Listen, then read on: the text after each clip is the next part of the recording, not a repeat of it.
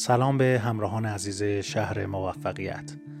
با پادکست تصمیم گیری همراه شما هستم و قرار در این پادکست به شما سه تا راهکار ساده معرفی کنم تا بتونید در شرایط سخت راحتتر و سریعتر تصمیم گیری کنید. پس بیشتر از این شما رو منتظر نمی‌ذارم و شروع می‌کنم. اگه به چند دقیقه یا چند ساعت قبل نگاه کنید متوجه میشید که شما همیشه در حال تصمیم گیری بودید. اینکه با دوستتون امشب بیرون برید یا فردا شب. اینکه با رئیس خودتون درباره افزایش حقوق حرفی بزنید یا نه. یا اینکه برای نهار غذاتون رو با همکارتون شریک بشید یا به تنهایی غذا سفارش بدید همه اینها نمونه هایی از تصمیم گیری های روزمره شما هستند. ما انسان ها در طول روز دائما در حال تصمیم گیری هستیم. حالا سوالی که پیش میاد اینه که چرا گاهی برای تصمیم گیری های خودمون دچار استرس و استراب شدید میشیم؟ ما آگاهیم که آینده ما نتیجه انتخاب ها و تصمیمات خودمونه و می‌دونیم که گاهی یک تصمیم آینده ما رو تغییر میده. دونستن همین موضوع باعث میشه که وقت تصمیم گیری دچار استرس و یا وسواس بشیم. البته این استرس و وسواس درباره همه تصمیم گیری ها نیست چون همه تصمیمات توی زندگی ما نقش اساسی و کلیدی ندارن و طبعاتشون بلند مدت نیست. و به همین خاطره که ارزش تصمیمات با هم برابر نیست. ما در این پادکست قرار قبل از هر چیزی درباره تصمیماتی صحبت کنیم که نقش کلیدی در زندگی ما دارن. تصمیماتی مثل ادامه دادن یا ندادن یک رابطه، انتخاب و یا انصراف یک شغل و تصمیماتی از این قبیل. و در آخر یک راهکار کاربردی درباره تصمیم‌های روزمره به شما بدیم. خب پس وقت رو تلف نکنیم و مستقیم بریم سراغ راهکارهامون.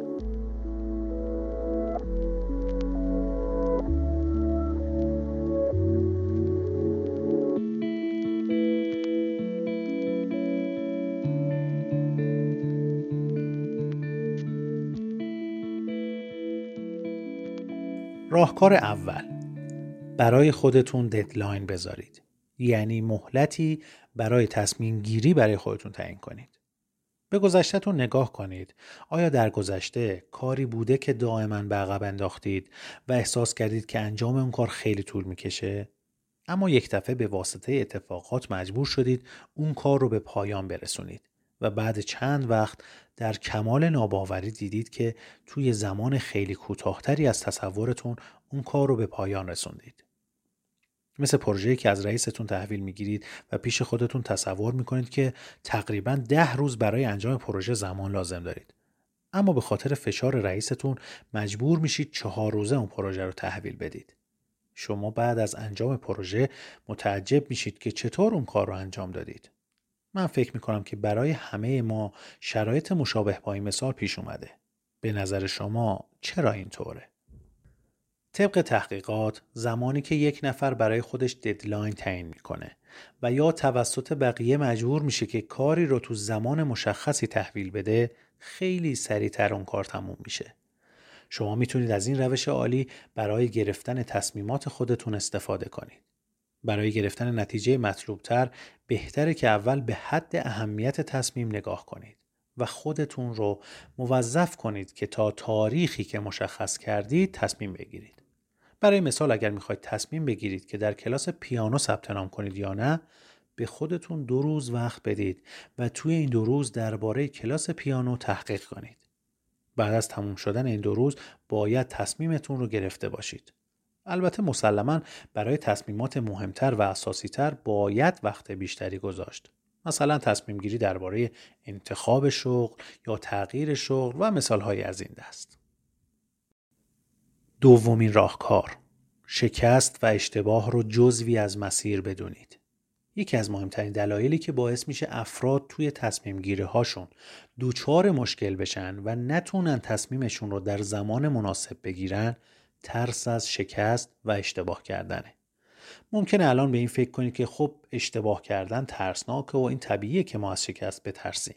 بله طبیعیه که نگران باشید اما قطعا این رو هم می‌دونید که اجتناب از اشتباه غیر ممکنه و ما نمی‌تونیم تمام کارهامون رو بدون هیچ ایراد و مشکلی انجام بدیم.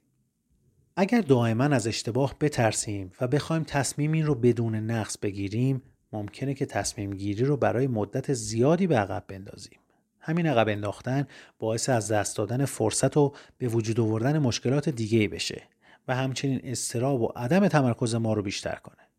پس بهتر زمانی که مجبورید که یک تصمیم سخت و سرنوشت ساز بگیرید به خودتون دو موضوع رو یادآور بشید. یک هیچ تصمیم صد درصد درستی وجود نداره و ما قرار با در نظر گرفتن شرایط و جوانب تلاش کنیم که بهترین تصمیم رو بگیریم. تصمیمی که شاید در بهترین حالت می‌تونیم 70 درصد از درست بودنش مطمئن باشیم. دوم تصمیم نگرفتن و یا تصمیم رو به تأخیر انداختن گاهی تبعات بیشتری از گرفتن یک تصمیم اشتباه داره. پس خودتون رو متحد کنید که حتما به موقع تصمیمتون رو بگیرید. می‌رسیم به سومین و آخرین راهکاری که می‌خوام براتون تو این پادکست بگم که مخصوص تصمیمات و وظایف کوچیکه. این راهکار به درد همه افرادی می‌خوره که توی تصمیمات روزمره خودشون دوچار شک و تردید زیادی میشن. اگه شما هم جزو این دسته هستین این روش ساده می‌تونه به شما کمک زیادی بکنه. فرض کنید تا شب قراره که سه تا کار انجام بدید اما نمی‌دونید کدوم کار رو اول انجام بدید و همین باعث شده زمان زیادی رو از دست بدید. در این لحظه خوبه که روی سه تا کاغذ وظیفه هاتون رو جداگونه بنویسید و هر سه کاغذ رو توی یک جعبه بگذارید. توی مرحله بعد چشماتون رو ببندید و یکی از کاغذها رو بردارید. شاید این روش به نظر شما ساده باشه اما همین راه ساده به شدت به افرادی که دائما بابت این تصمیمات کوچیک خودشون رو اذیت می‌کنن کمک می‌کنه. همچنین این روش یک ویژگی دیگه هم داره و اون اینه که زمانی که می‌خوان یک کاغذ رو از داخل جعبه بردارید متوجه میشید که تمایلتون به انجام کدوم کار بیشتره.